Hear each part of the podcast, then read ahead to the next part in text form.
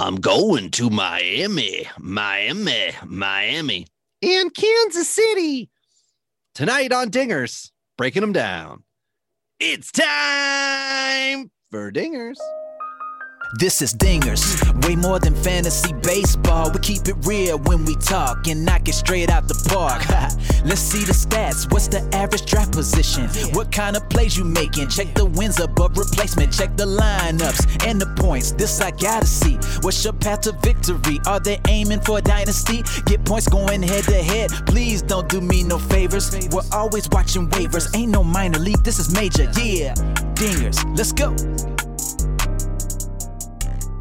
Welcome to Dingers, the only fantasy baseball podcast for smart people. It's not just barbecue that wins you championships. That's why week in and week out, we're delivering tips and strategies to help you live that straight up OG lifestyle. Tyler Childs joined by Robbie Baseball from the murder room. He's thinking about the grill now. How you doing That's- tonight, Robbie? I like that. Barbecue does win you championships. That's right. It's a it's a great start to any fantasy conversation. Is just barbecue sauce and some beers. Yeah, I'm in. I'm in for that. Yeah. Um, and we're gonna get to talk about Kansas City, not their barbecue, which their sauce is my favorite. Ty. It is an acid-based sauce. Um, goes very well with alcohol. A long time ago, someone decided to put stuff in glass bottles. In some of these bottles, they put juice or milk, and that was stupid. Today, only alcohol and a few other products remain in the containers from the gods. It's time for beers and bourbon, because good advice only comes in a bottle.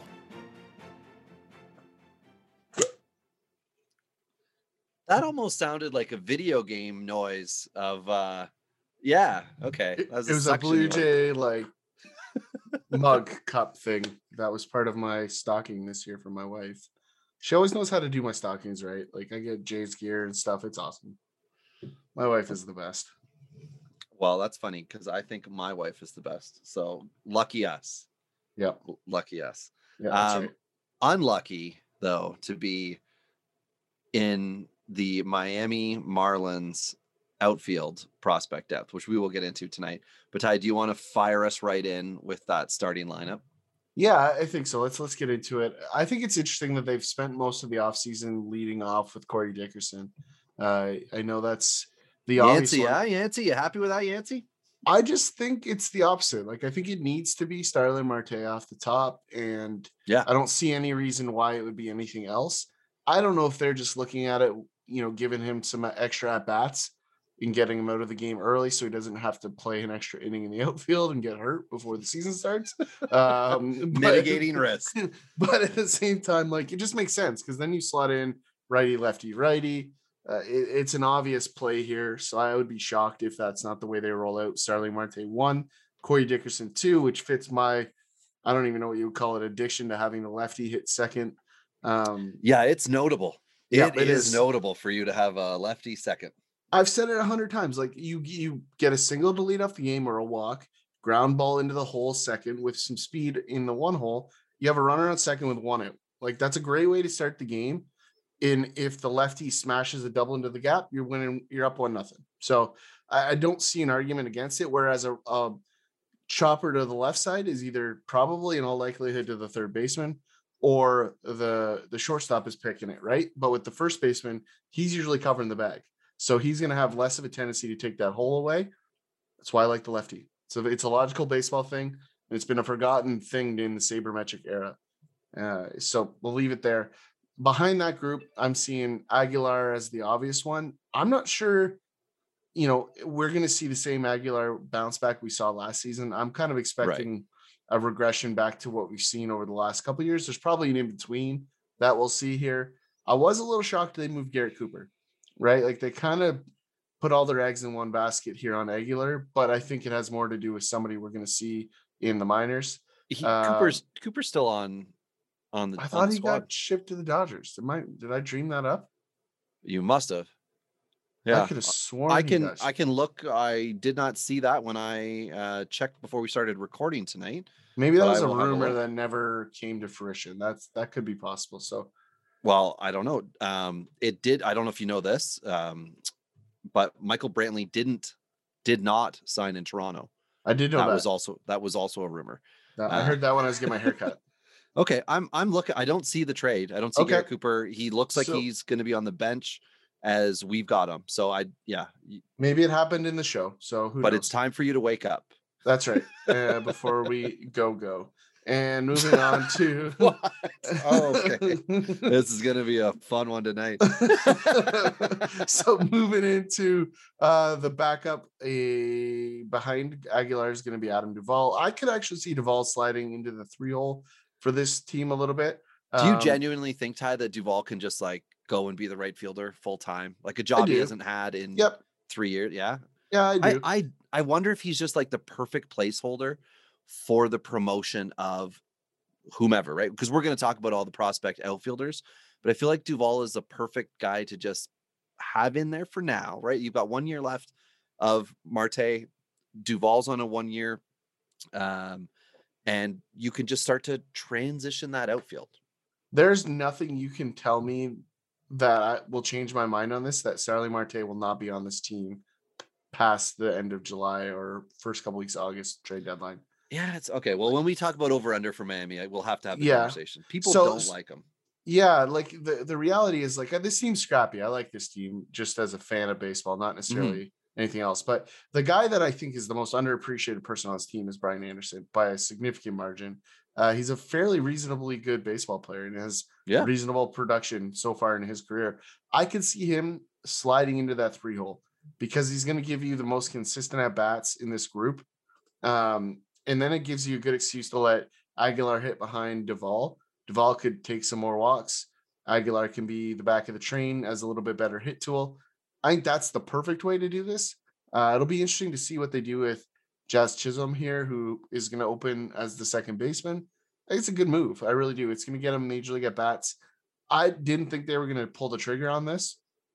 We talked about it uh, recently. I can't remember what episode it was, but we did talk about Chisholm just likely probably starting in the minors to get shortstop reps. They felt differently. They want to mess him up and put him at second base. Um, so so they went they went ahead and did that. Um, Jorge Alfaro's the the senior vet here behind the plate. Uh, still just 27. He feels like he's so much older than that. And then bringing it home with Miguel Rojas. So uh, have you seen um, Ted Lasso yet? No. TV show. I recommend it. There's a guy named Danny Rojas in it, and football is life, right? And he just runs around the f- field screaming, "Daddy, Daddy, Daddy, Daddy Rojas," and it's just awesome. Uh, He's just a fun character. And you would like it- the Miguel Rojas version for a correct? I, that's I really want to see it. And if he hasn't done it in spring training at least one time, he's a bad veteran. That's or maybe f- he has bad teammate, or sorry, maybe he has a teammate who's willing to do it for him, but he's like, hey, hey, let's not do that. yeah. Either way, someone should have done this in spring training for the Marlins. If it hasn't happened, happened, they need to be reported. Uh, on, on this bench, you've got some interesting characters here. Jon Berti kind of is the guy that lost out big time in the Jazz Chisholm promotion. That one hurt him probably more than anybody. The not traded Garrett Cooper finds himself on the bench. He could very easily be the regular first baseman here. Like if Jesus Aguilar is not Right. a, a reasonable baseball player, like it's going to be Garrett Cooper here. Chad Wallach is the you know token backup catcher that just is very blah. I So think no he point. also is technically, like at bat wise, still rookie eligible. I th- I think he might be because he got hurt in 19 and I don't know if he did like I you know didn't follow the backup catcher job in Miami close enough. My apologies everybody. Uh, but I remember thinking he he may have been like a a possible flyer pickup way back when, you know, in 18 when the podcast first started and we were trying to put some things together. I remember coming across his name a few times, but he's just not to get at bats, right? Like it's Alfaro's job. That's yeah, you know, definitely. that's the catcher. for sure. And then you've got Lou, the outfielders, uh, Lewis Brinson and Magneuris Sierra. Sierra's a gonna be- base stealer. Brinson, we're I don't know what we're doing with Brinson. He's a Like, nice guy. yeah, yeah, he's very, very nice, very humble.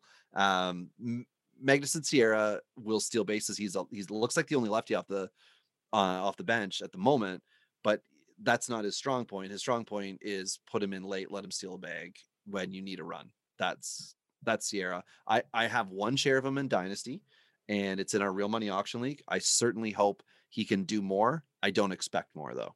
You know, Yeah. 15 stolen bases is possible, but also 75 at bats is possible too. Well, and and with this team, like there's not a huge grab for fantasy owners. Like I like C Dick as a sleeper if he can stay healthy, right? He's the kind of guy Yep. that always gets forgotten because he's always injured.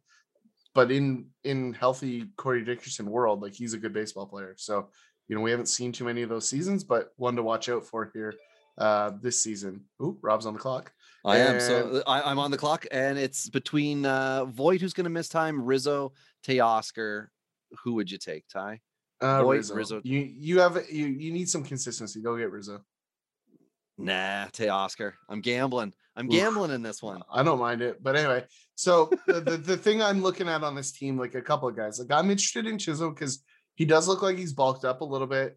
The power did look a little more intriguing in spring this year. Uh, so I think there's some progression happening for Chisholm. Uh, Starling Marte is the guy I want to target if I don't own him because I want to see where he gets traded to. I, Oh, I so you think like the second half of the year could be really big for him if he move? Okay. That's the that's the I've told you this a hundred times. These are the guys I like to target, Robbie. Like I like those guys that I know are gonna get moved that will go from like a mediocre Marlins team to somebody like the Red Sox uh, in in a in a huge stretch run, right?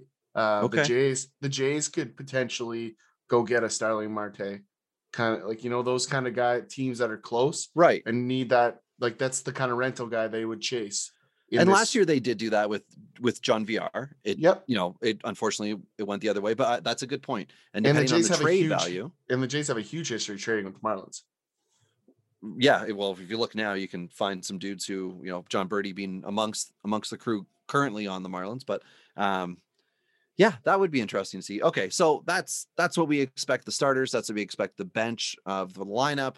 Um the pitching situation is and isn't clear. So we know Alcantara's starting, whether you want to call him the ace or not.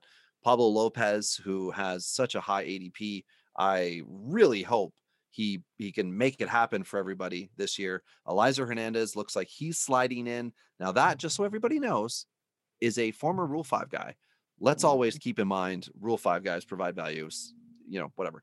Uh, Tre- Trevor Rogers, who I want to point out, Ty, we did, I believe this was like in November, December, something along the lines of who do you think will be the uh, provide the most fantasy value from the Mar- uh, Marlins, you know, the next three years or something like that.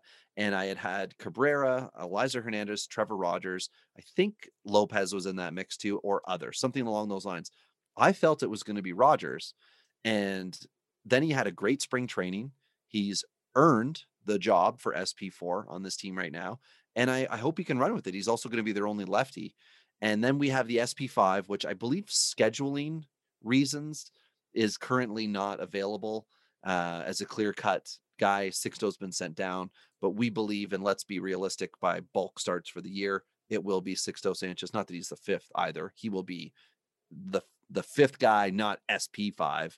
Um, so I feel like the Marlins' strongest point here is that starting five when they get to that.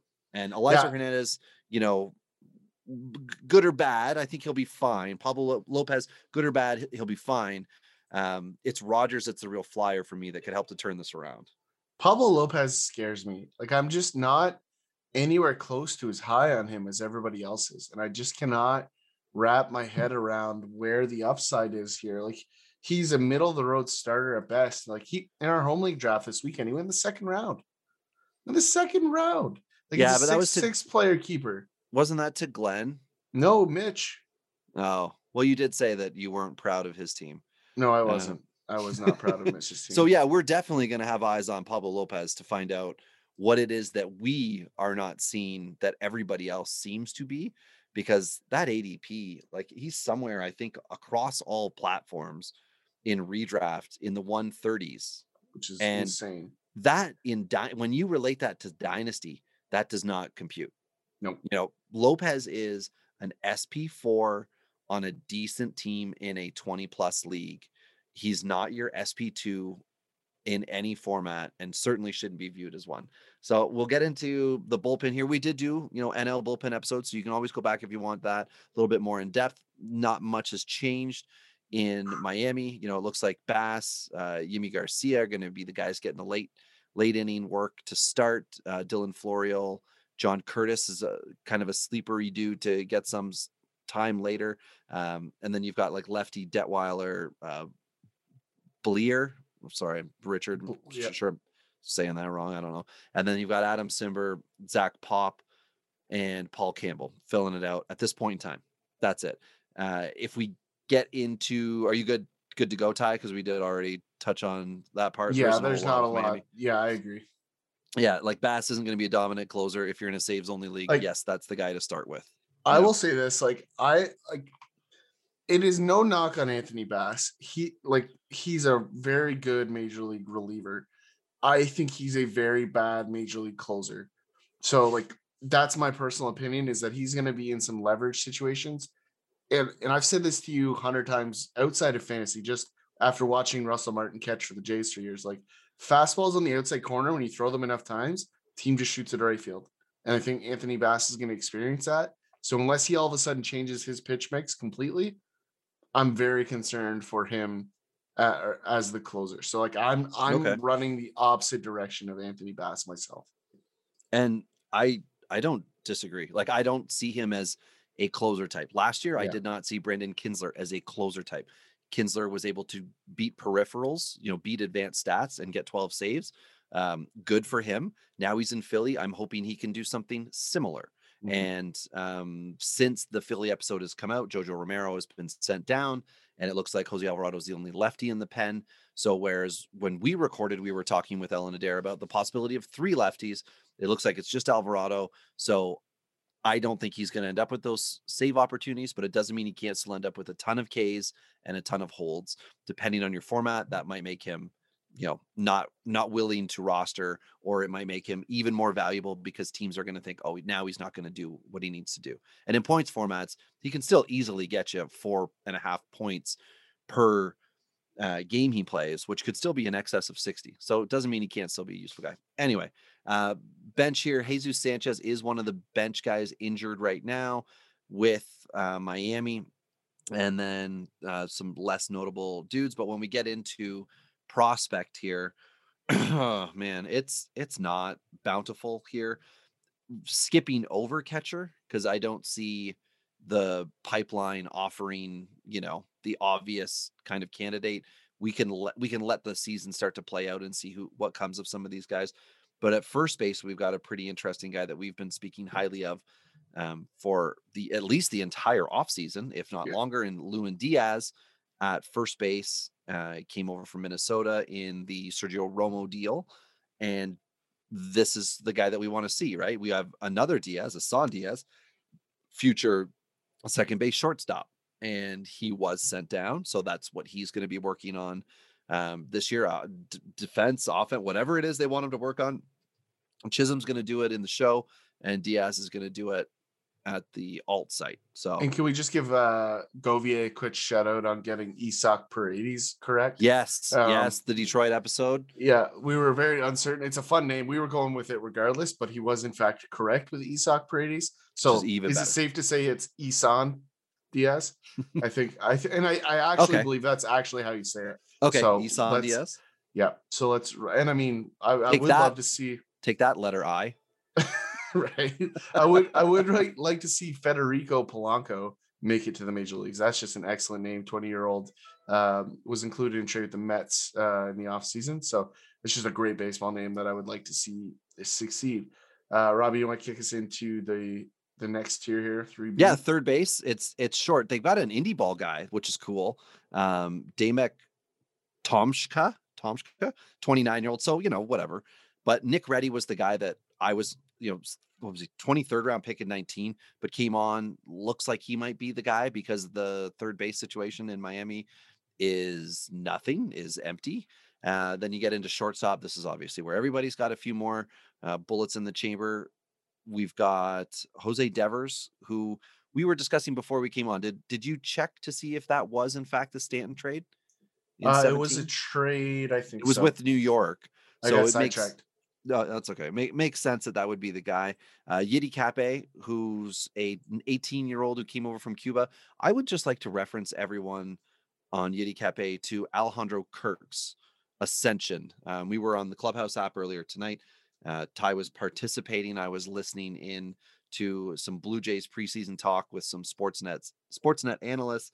And one of the things they talked about was, you know, the original deal with Kirk was they were in Mexico scouting a different player and the Jays were like who's this catcher who's smacking the ball all over the place and then you know he was signed as an 18 year old so Yiddi Cappe was supposed to sign last summer when he would have been I think late 17 turning 18 so now more time of course has passed so he looks to be a little older but don't sleep on that age factor the fact that he's not you know at the head of that J2 class has more to do with the fact that he waited to get a few more dollars than anything else and there are some more um, second round picks, you know, Na- uh, Nasim Nunez from 19. They've got second round pick in 18. Uh, Osiris Johnson, 20 year old. And that's what you're going to have to look at in Miami for development. But again, we need games. We need to know what's going on. Now let's get to the fun part, Ty. The outfield in Miami. So JJ Bleday, I believe, is the highest ceiling immediately and like just a just a horse's hair behind him is Peyton Burdick. Uh, both were in camp this year, both got sent down, of course. Then you've got uh, Monte Harrison, you've got uh where's the guy I'm, I'm looking at here? Kameron Misner is another one. Then you've got griffin conine if you want power and strikeout concern but that's okay. That was the vr trade i believe. You've got victor mesa who's further back. You've got Victor Victor Mesa, who I think this might be the year that we see him jump up for the sake of getting him going. Get like get get rolling on that Victor Mesa train, uh, and that allows you to you know delay Bleday, delay Peyton Burdick a little bit. Uh, I don't want to be too severe on Well, on and uh, Victor Victor Mesa. He could be a better and- pro player than he has been in a minor league. So, but it's sorry. a good point to make though, like as an international guy too. Like he, they've spent some money there. Um right. Versus his brother. some fruit. Well, versus his brother, uh, who's a lot younger. Um, so I think Victor Victor will get pushed this year. And I think it's exactly you hit put the nail on the head. Like they don't want to start the clock on the rest. Monte Harrison should be there as well. This year he plays good defense, great arm. Like I think you're gonna see both of those guys at some point this year when the eventually injury and trade happen that I mentioned earlier. right and tha- and that's a, a good thing like the, the outfield's great like i love it as a as a point of strength for them as well like if they if the pitching's holding up it puts them in a great position to trade from that depth and get something that they feel they need and that in this day and age trading one of those guys would mean a major piece like a good veteran coming back to them it it, it has more um more pueblos than it would have in previous seasons. Like you could run a little bit more for that. Um, quick interruption here on my draft here, Ty. So what are you thinking here? Uh, the outfield's a little thin for me, so I'm thinking either uh, Verdugo or do I take a chance on like Carlos Correa? I'm at pick 115. You don't have a shortstop yet? No, Marcus Semien's also available. Give me Correa in a contract year for days. Yeah, that's okay. That outfield's that outfield. I mean, I'll if there's a kind of guy that on. plays for money, like give me Correa. Like he just feels like a uh, show me the money kind of guy. I've got the in I got the infield I wanted. Alec Bohm, Gleyber Torres, Manny Machado, Carlos Correa. It's Yeah. it's the corner in the middle that I'm going to do some work on, and of course, four more outfielders. But you're no one's going to be able to contend with my Gerrit Cole, Clayton Kershaw, Glasnow, Strasburg, Anderson. Uh, wish That's a good- Miami had that. Pretty good But- roster. Yeah, so far so good, right? This is what happens when you're a gamer.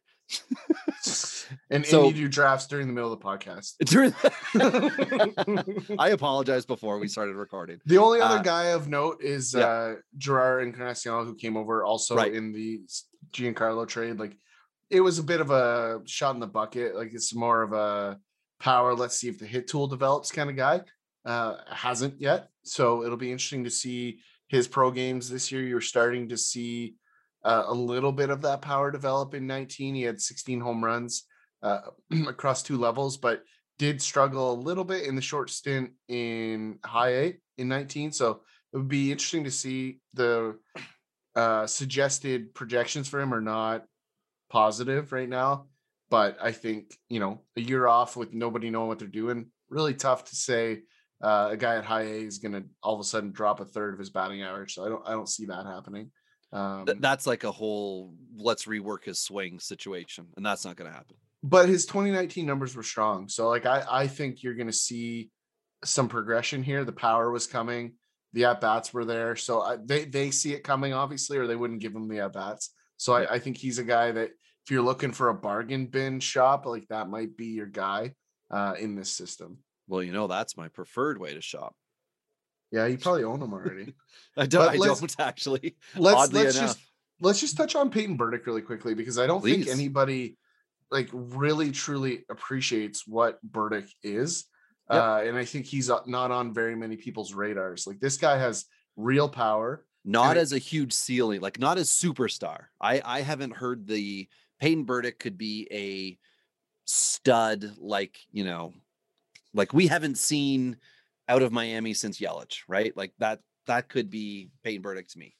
Yeah, I, I I think he's very very very good. Like if you look at the peripherals, they say he's very good. Uh, his OPS in two or in, in 2019 was basically, and I'm gonna ballpark it here, given the at bats. Like we're we're in, I don't even know. Now now I'm trying to do math on the fly, and that's dangerous. So But we're you're doing math on the fly. I'm drafting while we're recording. Yeah, What? somebody really night. needs to talk. Yeah, like somebody needs What to be. but basically you're in the 950 territory for an OPS, right? In in his first pro season, right? It's a college bat. You know we love college bats. Walk percentage is reasonable, uh 11%. K K rate's just around 20, right? So there's lots to like here with a good bat bit total. Like I I love guys with good, consistent bat bit totals because that means they're making good contact. But to 11 home runs in 19 in in just about 300 at bats. So you know, we're looking at a 20, 20 to 30 home run kind of bat. And I think the one thing with Peyton Burdick that I think is the reason most people are sleeping on him, everyone thinks the power is going to be there. Uh, the the hit tool is the one that I think is extremely underrated. And I think that's where he's going to shine through because like if you look at his scouting reports, like they've got him currently at 30, high end 45. And I think it's a 55 tool. And I think that's the difference between um Bleday and Burdick is everyone has Bleday higher right now. But if you add that hit tool to Burdick, like he might be a better prospect than Bleday. And that's saying a lot. Yeah, I I do agree. I think we probably did this when we covered Miami, um, or when we talked about the outfield prospects. We probably led into that, but uh, I think it's an important point now to hammer home when teams are just trying to get themselves, you know, that first week or two of the season.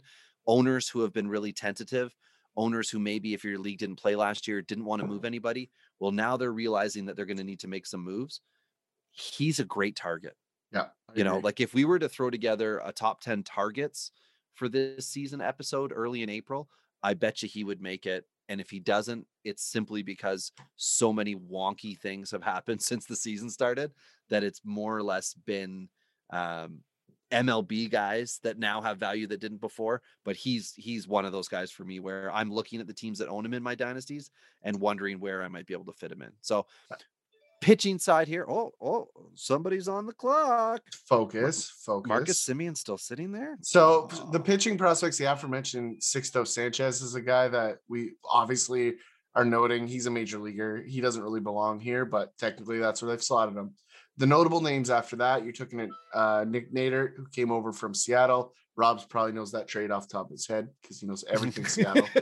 Um, Edward Cabrera, uh, free agent out of the Dominican in 15. This is again one of those long to develop 16 year olds, right? But Edward Cabrera is a guy. He's a guy you need to know about. If you don't know about him, um, you should.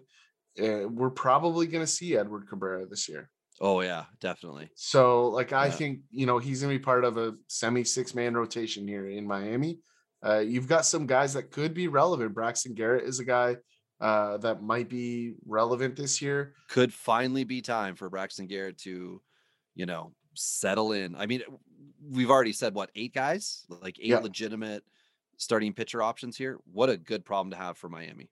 Well, and and this is you know the good organizations are heavy in pitching because they know they can deal from it, right? You know, we talk about Cleveland all the time. They they do a great job of building up pitcher depth and it gives them the chance to experiment because if they don't like them, they can trade them, and that's what they continue to do to acquire good talent. So uh, there's lots of guys here. Robbie, do you want to touch on the last couple of flyers in the, the upper end of this team?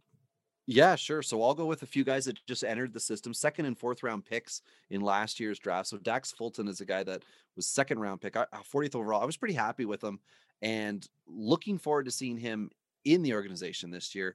Uh, Jake Eder is another one, fourth round pick last year. Kyle Nicolas was a second round pick as well last year, uh, 61st overall. And Miami went with a lot of arms. And here's the other one Max Meyer, third overall. Uh, we know our our boy. Um, why am I Mason? Thank you, thank you for forgetting. Mason's name. I did not uh, know where you're going with that. Yeah, I know. So sorry, I, I could not. Our boy, our boy Mason is loving Meyer in Miami, and I think people have caught on really quick. So it's it's not the shock trade or sorry the the shock draft pick that it once was. So I think this is a really good spot for him to be, and then we can like just go through. They they've got a slew of failed starters in that bullpen uh, for that depth. Yeah. Before we move off of Max Meyer, the one thing, and and I think they're going to be aggressive with his assignment is if they are like if he does start at double A, and I don't know if they've announced that yet. Rob, do you know? I have not seen that, but I think that has more to do with the fact they probably don't need to assign guys yet. Yeah. So, so I haven't I seen it in right. The the thing I'm looking for is I don't think he's going to be lo- like rookie ball. So I mean, I don't know that he's far enough back in development to be in single A. So if he gets slotted at double A, he is going to get shelled. And if like just to start the season, so he fits into that go get him at that point territory. Don't go get him now. Wait till he gives up some dingers at pro ball, and then you go get him. That's that's what I'd be looking for. Is I'm waiting for that timeline, and and that's really the the comment I wanted to make there. I like that idea. If he has a rough start in pro ball, then you can get onto that train. Okay, There's well, that's good. No, no better time to rattle uh, an owner's fence is when he just spent an early pick and you can give him something safer. Well, as a multi multiple um, Ha-Seong Kim owner, things in spring training did not go well. I and, tried to tell you this for the record. Well, yeah, you did. Eh, but what has happened is, in my mind, the the problem he has is the organization he's in, and he made the choice. He wanted to go to San Diego he he chose San Diego over other teams. There are rumors, you know, it could have been anybody, right? But he's now in in a situation where he's going to be getting some outfield reps. He's going to be at second base. Like he doesn't get to just be a good defensive shortstop or shortstop second base and figure out MLB pitching. He now is probably working on new positions, new ballparks, like a million things that could really trip him up. And I have some concern because he doesn't get to do that in AAA. He has to do that in the show on a team that is trying to beat the defending World Series champs, and it's going to be stressful. Now, we saw Shohei Ohtani in 18 have a terrible spring and then come out gangbusters. Let's hope that that's what's going on here. But I mean, you know, you can't just say, "Oh, this is, was an Asian player who struggled," and so, so another one does it. It's going to be fine. But anyway, let's move off that because it depresses me. Uh, over under on the Marlins. I'm just going to put him at at 81 and a half. Do you think this is a 500 team? No, under for sure. Okay. Without a doubt in my mind. That's interesting. Yeah, I'm gonna I, put it. I'm gonna put them at 74. Okay. I will give them 84 wins. I believe they are a much better team than everyone is giving them credit for. And that's fine. Uh, they can get by with good health. And that's what they're going to need in order to make it. You could say that about a lot of teams. The next team we're going to transition to is in a similar situation. Uh, they're surprising in a division that is good. That's Kansas City Royals. Yeah, I mean, I, I'm optimistic about Kansas City. Like I, I think that sounded like it hurt you a bit to say that. It did. it did because like they're just not flashy, right? Like that's right. the thing, and it's uh, and and to be fair, they won a World Series not being flashy, right? So you know they've got a formula and i think they're the they were and then they quickly moved off of it they went all speed all the time that didn't work Um, they Right. went back to a baseball lineup instead. Um, and so this team's got some great players. The the biggest concern I have for this organization is their love for Whit Merrifield, and not because Whit Merrifield's bad by any means. It's because like the core of this team is just aging, and it's they have this young pitching core coming, and they have all yeah, these they're old not guys. lining up, right? Yeah, like it's just a weird gap, and it's all built around Whit Merrifield, and it just it's awkward, and I I, I don't know how they're gonna get through it, but that's a problem for another day. This lineup for sure uh, is is custom made for the way I like it. Whit off the top, gonna throw in a lefty number two, Andrew Benintendi, who hit there most of the spring. They obviously saw something they like here. I think they're gonna give him the time. Uh, he's he's a good defender in the outfield, so I think there's a good fit there. Mondesi is is such a pair like uh I don't know what to do with Mondesi. Yeah. Right. Like I could see Mondesi one and Merrifield three, which I think is a smarter play. Um, I also see the value of Mondesi behind those two guys because there's just a lot of things that can happen. Uh, so like I'm I'm good with either of the like Benintendi two. I'm good with the other two flipping. Do you feel differently, Robbie? I kind of like the idea, which goes against the grain, but as a fantasy owner, uh, I think when Mondesi's cold, he's hurting your lineup. So to have him up one, two, three hurts your lineup. So plop him in at six, much like the Jays did once upon a time with Tulo.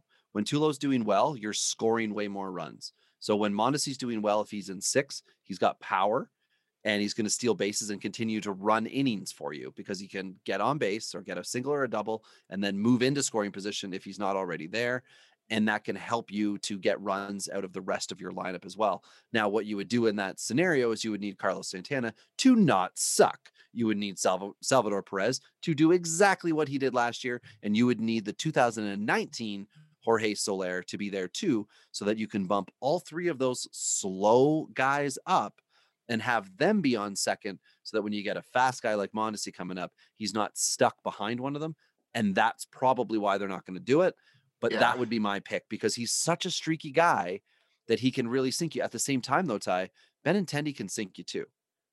So yeah, I- it's a I'm- risk lineup off the top, and it's slow in the middle, and I love that back end. I just think Benintendi's going to have a huge bounce back here this year. Like the on base percentage has always been there. So for a guy with plate discipline, we talked about this like with Cavan Biggio in the second base episode. You know, this is the kind of guy that sees too many pitches to be brutal. Now, is he going to be an MVP? No, I don't think so. But could and is he going to hit 30 home runs like they once thought in Boston? Probably not. But you know, they had a guy named Alex Gordon who did a hell of a job being mediocre for a long time in Kansas City. And I think Benintendi is that that kind of profile. Uh, gritty, plays good defense, gets on base, does the right things at the right time. But I don't see how you slide Mondesi behind the train, which the train is going to consist of, in no specific order, Carlos Santana, uh, Salvador Perez, Jorge Soler. The, the most likely option here is, is it's going to be Perez, Santana, Soler so that you have the switch hitter in between the two of them gives you good flexibility makes Right. the other manager have some awkwardness um hunter dozier s- seems in all likelihood to get the at bats oh, Um, he, he signed the, he signed like a four year deal, like extension. He's there. yep Like absolutely he will be no later than seventh. but being there and- and getting at bats are not the same thing for the record Okay. right i mean that's uh, there's there's examples of that but this is where this lineup kind of falls off right like you've got a handful of options here that could fall in the back michael a taylor uh was signed in the offseason Which is crazy. I, I really Like- don't know what they were doing there. Like that outfield is just a miss, and it's not injury riddled. Um, you know, like I don't know. They yeah. it- it's as if they were like, "Hey, we're going to make all these." You know, Nicky Lopez did not make this roster, That- so Yeah. there's a plus right there, right? Well, like we talked about him not being major league, um, not being a major league hitter, and he didn't make it. But they, oh man, that outfit. but I think the reality is though you're gonna see Hanser Alberto take a lot of the games at second base. Like I think when they cut Lopez, everybody assumed it would be Witt coming into two bag. I think they're gonna run Alberto out there a lot more than people think, which allows you to keep Whitfield in that outfield. And that Right. outfield gets a lot better the minute you do that. Right. Yep. Like Ben Benintendi can still play center field. Right. And they did pick up Edward Olivares, who we'll talk about a little bit later. Um, in the offseason who could be a relevant guy here as well. But you have options. Soler is locked in as the DH. Uh, Santana at one bag, he'll take some some DH bats. You might see Soler in the outfield, so just to give some guys some rest, but um, not going to be his primary position. A guy that we both have liked for a while, Ryan McBroom, is on on the bench, right-handed bat, uh, first base outfield kind of guy. 800 OPS type, type guy too. Sorry, sorry. It'd be interesting to see if they give him any um, opportunity at third, right? Because I'm pretty sure he came up through Toronto system as a third baseman. So I think it would be interesting to see if For they, McBroom? I believe so. I could be wrong. McBroom was Uh, a Yankee.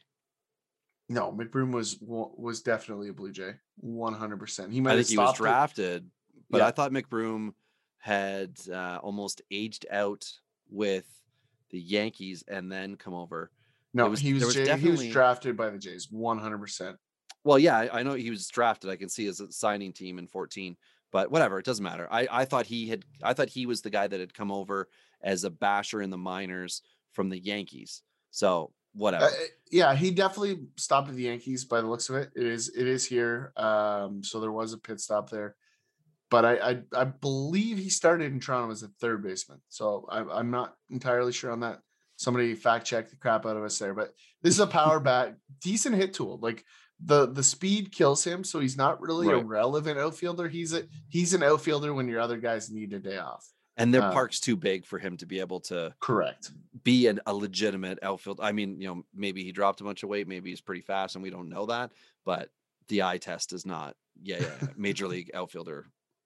Yeah, and I and I couldn't agree more. It'll, it will be interesting to see what they do with him. Um, just a, a side note um, there, but Jarrod Dyson, who still somehow is around uh, as a guy that's just filling filling time, and then Yeah, Cam Gallagher is the backup to Perez, a guy that got drafted a little bit because Perez has some injury history, and that's it. I I will get out of the way for this rotation, Robbie, because like this is like your happy place. It's not as happy as I want it to be though, Ty, because they've only got four listed uh, as likely guys.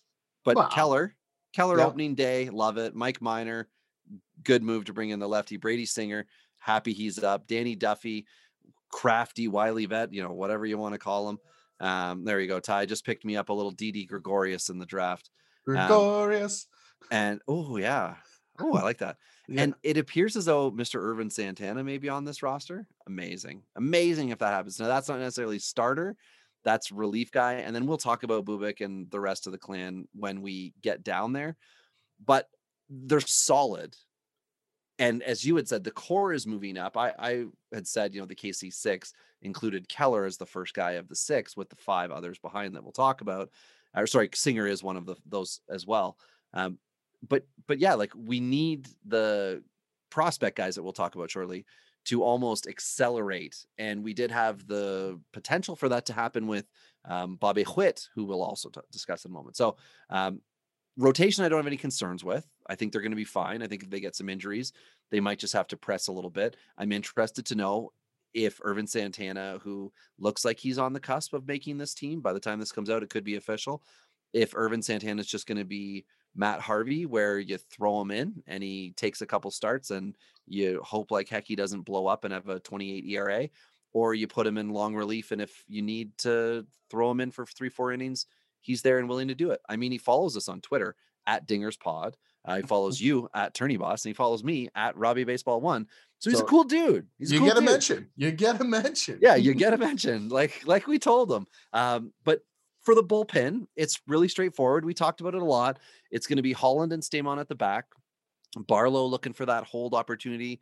Kyle Zimmer, Wade Davis, all looking for that hold opportunity. Then you've got other guys like Junis and Jesse Hahn, and uh, Jake Brentz is the lone lefty in it. And then, like we said, Urban.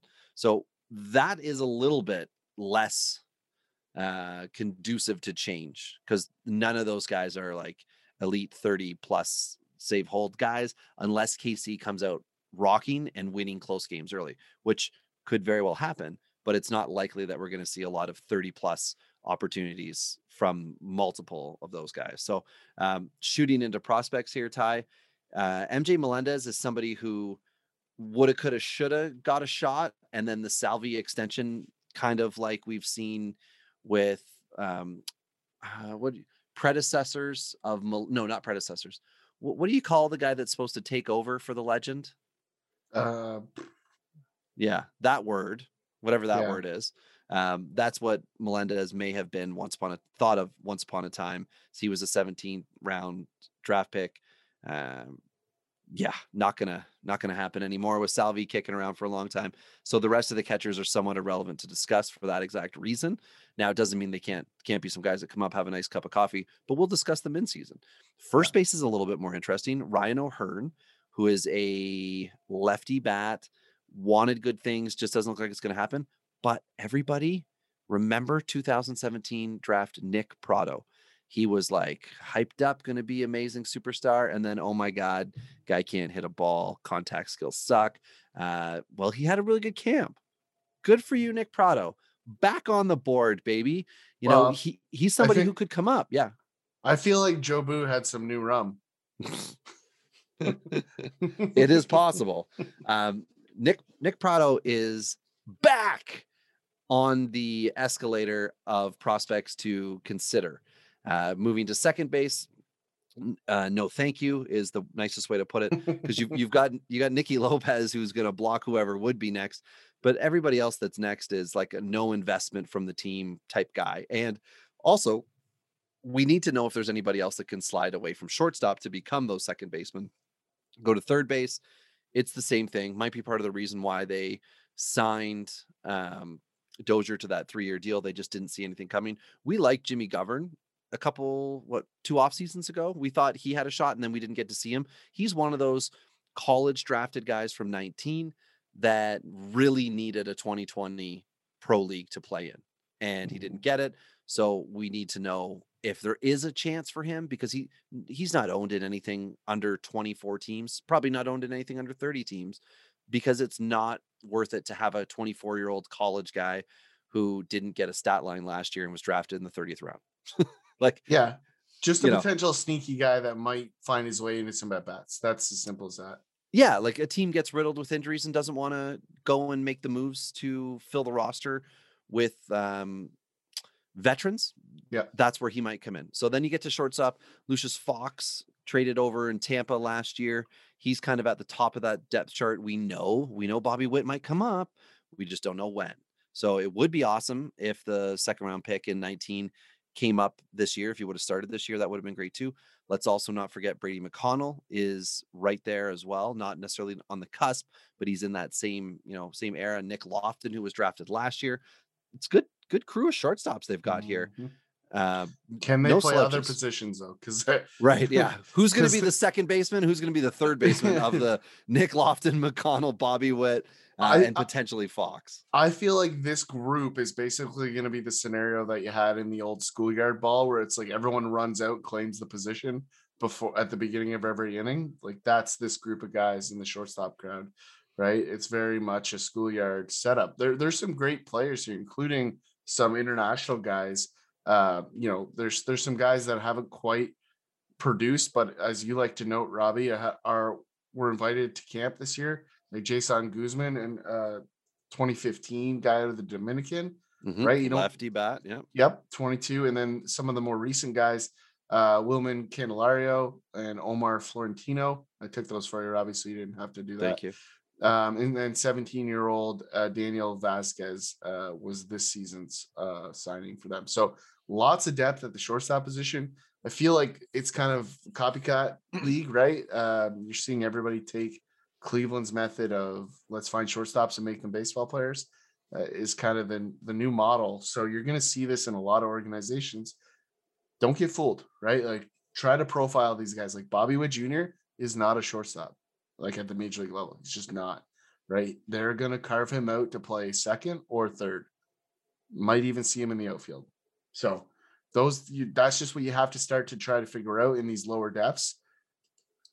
And then if there is a guy that's going to be shortstop, then you want that guy to play shortstop. So you know, just try to figure out. Don't be unrealistic if you're building a shortstop um, minor league system. Do not get lost in the fact that they say they're a shortstop in the minor leagues because that's not probably what they're going to be at the major league level if they get there. Yeah, and and here we'll go through the outfielders. You'll see the same thing. So I'm going to start at the other end with the furthest away but kind of highest ceiling guy in the outfield system. That's Eric Pena, who was a 19 J2 guy. Uh, that that was their big one. He's been hyped, so like you know we are we are buzzing. What's going to happen with him? Then you've got like Juan Carlos uh, Negret, who was the 18 uh, not the class of the year or whatever, but whatever. He was a he was a good notable guy out of the 18 class they had. Tyler Gentry, who was a third rounder last year in the draft, somebody that I think has, is got a shot, uh, college bat, so maybe he'll move quickly. And then you go up a little bit, Seuly Matias, who is in camp. I believe Matias was not protected in the Rule Five and not selected in the Rule Five. Um, so you know, take from Big- that what you want. Big time power bat though. Like Yeah, the yeah, the that- hit that's the tool is the yeah is the question mark there. Yeah, he can smoke the ball. He just needs to hit the ball. Um, and then uh, when you get to the higher levers levels, sorry, we've got Nick Heath and uh, Edward Olivares who are in the system, not necessarily prospects. Bubba Starling, same thing. And you know, Dairon Blanco, if you want, if you want to be excited about that, a 28 year old guy, no, but but that's where it is with them. So the outfield sucks. Like MLB sucks, MILB sucks. But when we get into more exciting things, the the pitchers. So Bubic was sent down. He should be up. He should get 20 starts this year. Jackson Kowar is another guy. You know, 100% write him down, know the name, understand what's going on. That should be a guy. Carlos Hernandez is somebody who could could come up in the meantime and get some time. He he has a bit of service time. Uh, Ronald Bolanos, who came from San Diego last, I think it was last year, was 19 last year. Um, there's another guy that can come up and kind of just be shoved shoved some innings at if if you're looking for somebody who might do something. Chance Adams is in a similar position. Foster Griffin, and then you get into Chance is Lynch, done AC. is uh, Tommy John for the year. So just Oh, I'm sorry. I'm sorry. I Yeah. forgot they were injured. Yeah, thanks. Chance Adams, no thank you. Uh, Foster Griffin, no thank you. But then you get into the the talented guys who who need to be bolstered up here. Daniel Lynch, who is in camp, is 24. Uh, will turn 25, I think, at the end of the regular season. Uh, Asa Lacy, like it's good. The the pitching situation here is good. I like it. I just drafted Will Smith for everybody who was excited to find out who my catcher was. I went with him. I love it. Great decisions. And Was- anyway, everybody was- else is kind of further away. Ty, sorry. Was Stephen Woods Jr. not a Rule Five guy, or did he get pulled away and then sent back? Good question. I do not know the answer off the top of my head, and I feel a little silly. We Yeah, certainly talked about him. One name that I liked a lot a year and change ago was Wu Young Jin, and out of Taiwan. And he's now 20 years old. He needed time last year. He didn't get it. So sleeper depth guy really far away. That might be one. And Ben Hernandez, second round pick last year, 19 year old. So that's a high school guy that you're going to try to. I don't know. You're, he's going to be owned. I'm sure in most of your leagues he's going to be owned. He was a he was what top 40 41 um, last year, so he's probably going to be owned. So you need to know that. And then there's just a whole bunch of other guys who were drafted later in previous years. You know, in the, as bullpen, you know Richard Lovelady, Newbury, Zuber. It's it's just dudes. You know, it's just dudes at that point. So KC has outfield issues, and it seems like Ty depth everywhere else. Mhm.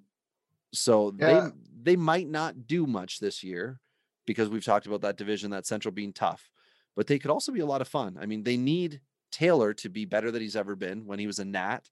Uh, they need Kyle Isabel to be better than he's ever been as a rookie, and that is a tall order.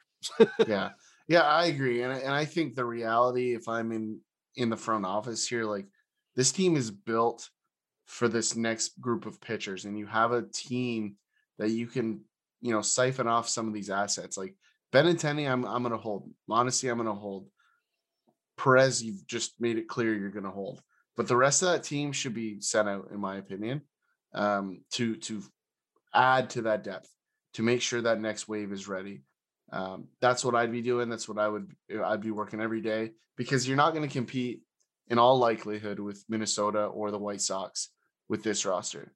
So you're probably a year or two away from that at least. What let's see if you can advance it. That's that's what I'd be trying to do. Fair. That's that's a good way good way to put it for these guys. They're not um they're not making me happy to to own, but I am I am not at all afraid to dip my toe in on a few of these dudes. And and the system for the outfielders needs ML or sorry MILB games so we can really see what that depth is like Yeah. really and truly because seeing now that it looks like Kyle Isabel or is Isbell's going to make the opening day roster yeah okay cool You're like right. I'm not, I'm not I'm not happy about that when the other options Michael Taylor and Andrew Benintendi who needs a bounce back of all bounce backs here like it could not it, it is not an assured thing that they are going to have a lot of five run games because they might just die as you get further back in that order. And if Carlos Santana is, you know, Batista can't hit the fastball anymore, if that has happened for him, then that lineup needs an in, inflection, infusion that it may not have in that I system. agree. So So the over under for the Royals is set at 73 and a half. Where are you living? God, why am I so optimistic? Uh, Like I was thinking 78. I think they're going to do some beating up on people. Yep. So I, I was also on the over. Um, I've been under, I think, on everybody else we've covered and asked this question so far. Um, this is one I'm going to be over on. I, I'm thinking this is, I think they might get to 81. I'm going to be, Oh, okay. Yeah, I think I think they're going to be better, and I think it's going to be partly because the White Sox aren't going to be as good as people think, um, and and that's part of the reason I think that's going to be the case, and I think they're going to win more games against Cleveland as well. So I think though I think Cleveland uh, is is a little overvalued right now, and I and I feel the same way about the White Sox Who The White Sox are at 90 games over under, and the Indians are at 81 and a half. So um, you know, you look at those two totals. Cleveland could be below that. I, I think the White Sox are going to be 86, 87. Um, I think Oh, it all okay, kind of wow. gets. I think it all gets kind of smushed together. That's my expectation. Yeah, that that can happen. I mean, the NL Central has been doing that for a long time. So, I, I think the Twins win that division running away. That's my expectation. well, if that's the case, I'm going to need to finish up with some twins in my draft here. Yeah. yeah. Yeah. So that's I think a great spot to leave it. We've got um, you know, we finish up with Kansas City and the other squad that we did before was the Marlins. And we love barbecue sauce. That's the the takeaway. There you go. If you Uh, learn nothing else, Kansas City barbecue sauce with the acid base, not the mustard base uh, Ooh. or the sugar base. I do like a mustard base every now and then though. Like I, I'm I'm not against your thoughts here, Mhm. but a good mustard barbecue sauce every now and then is great. You know what the worst barbecue sauce is? None. Uh, white barbecue sauce. What does that even mean? How is that let's a thing? let's talk about it on another episode. Okay, but until then, it's been Rob and Tyler on Dingers. This is Dingers, way more than fantasy baseball. We keep it real when we talk and knock it straight out the park.